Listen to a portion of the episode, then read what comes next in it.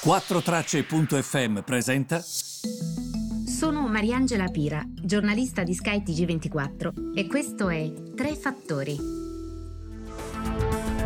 E va detto che i mercati sono abbastanza tranquilli in Europa soprattutto, certamente fanno meglio rispetto a quello che sta accadendo negli Stati Uniti dove dal 17 ad oggi, 17 maggio ad oggi, certamente questi listini eh, non riescono a riprendersi, continuano comunque a fare male e ad avere tanta difficoltà. E questo va sottolineato perché evidentemente è quello che sta accadendo. In Asia, in questo venerdì la situazione è molto positiva perché che cosa è successo? La banca centrale ha pensato di tagliare il costo del denaro. Come sapete, tagliare il costo del denaro significa eh, dare maggior respiro eh, all'economia, quindi eh, dare più liquidità all'economia.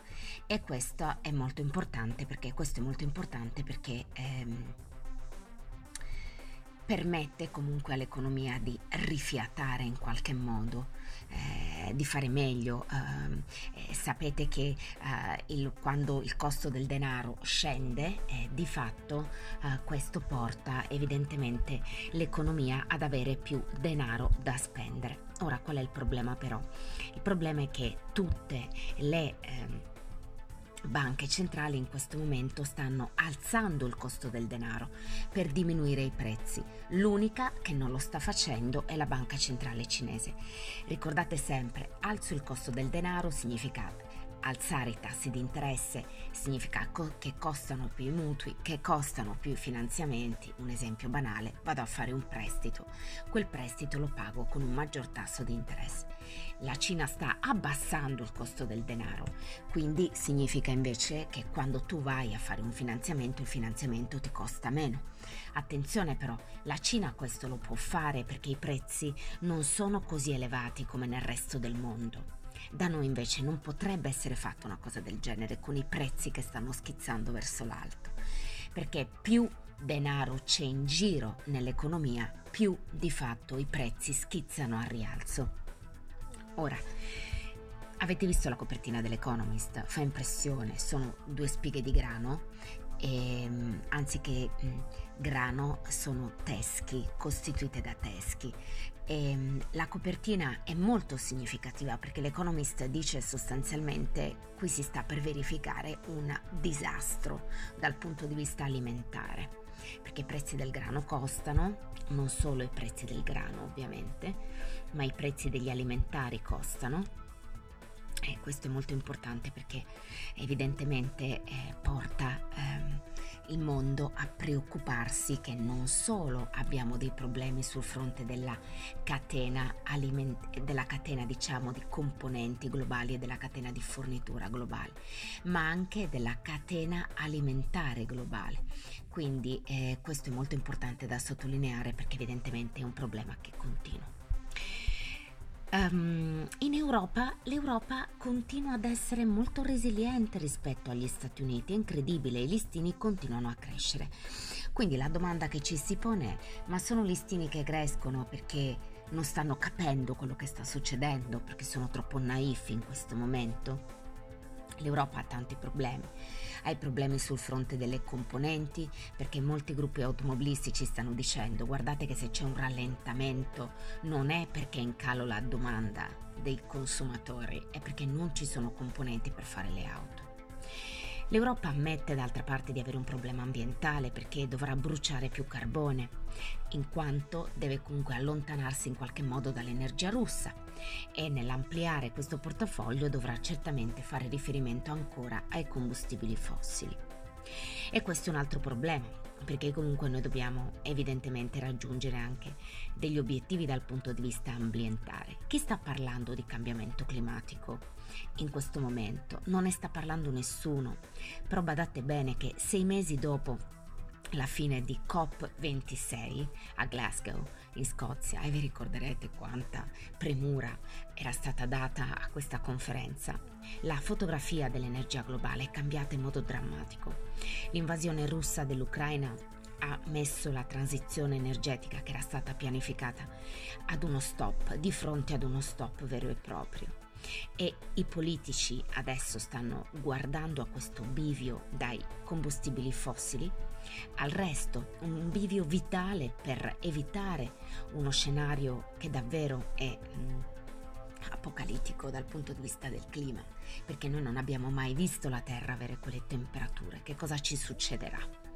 Dobbiamo per forza raggiungere questi obiettivi. Nello stesso tempo non possiamo evitare di guardare ad altre fonti energetiche perché la situazione con l'Ucraina e con la Russia è veramente diventata pesante. Il segretario generale dell'ONU Antonio Guterres ha detto che ehm, anziché, eh, pa- anziché eh, vedere quello che sta accadendo adesso sul, sui paesi e sull'economia globale dopo l'invasione russia, adesso è il momento per mettere il piede eh, sul pedale eh, di un futuro che sia completamente rinnovabile. Allora, so che sembra strano perché uno dice a noi in questo momento interessa invece eh, avere l'energia, giusto? Però Guterres non, non dice una cosa sbagliata. Io l'altro giorno ho letto un articolo che diceva, vabbè, chi se ne importa adesso mm, dell'idrogeno? No, è adesso che bisogna spingere, quando se no? Noi eh, abbiamo ritardato anche troppo, l'abbiamo fatto nel passato più volte. Noi adesso dovremo spingere sul pedale delle energie rinnovabili per un futuro rinnovabile, altrimenti quando? Quindi eh, bisogna riflettere sui mercati energetici rispetto a quello che sta accadendo ormai. Eh, siamo più di un mese da questo conflitto ehm, e dobbiamo assolutamente spingere il pedale sull'acceleratore delle energie rinnovabili. Non accadrà tra un anno, non accadrà tra un anno e mezzo, ma noi dobbiamo essere pronti da oggi rispetto a quello che sta accadendo, perché altrimenti non ne usciremo più. E noi dobbiamo pensare anche al nostro futuro climatico. Il G7 ha avvertito che l'invasione russa è risultata in una delle più importanti crisi energetiche e alimentari della storia e questo minaccia ovviamente tutti i paesi più vulnerabili in tutto il globo. E come vi dicevo, ehm, Guterres ha spiegato eh, che eh, molti paesi si stanno rivolgendo al carbone, stanno importando gas naturale liquefatto, alziamo la mano anche noi, come fonti alternative all'energia russa. Guterres ha descritto questa corsa ai combustibili fossili come folle e avvertendo anche che l'umanità è, è questa, eh, questo allattamento ai combustibili fossili diventerà proprio una distruzione mutuale. Quindi bisogna fare qualcosa e, e, io spero che questo qualcosa venga fatto. Noi abbiamo la grande possibilità del PNRR, la messa a terra di importanti progetti e dobbiamo assolutamente cercare di far sì che questi progetti vengano messi in piedi perché altrimenti rischiamo quindi di tagliare la burocrazia sulla energia rinnovabile. Dobbiamo cercare di puntare su una concreta messa a terra di progetti che vengano aiutati proprio dal PNRR, ma per favore guardare al futuro, guardare al medio e a lungo termine perché altrimenti noi non ne usciamo. Va bene cercare di trovare delle soluzioni alternative nel breve termine in quest'anno perché noi dobbiamo riempire gli stoccaggi al 31 marzo del 2023 però per favore guardare al futuro perché stiamo lasciando un mondo in condizioni veramente penose. Grazie per avermi ascoltato e noi ci vediamo con il prossimo podcast.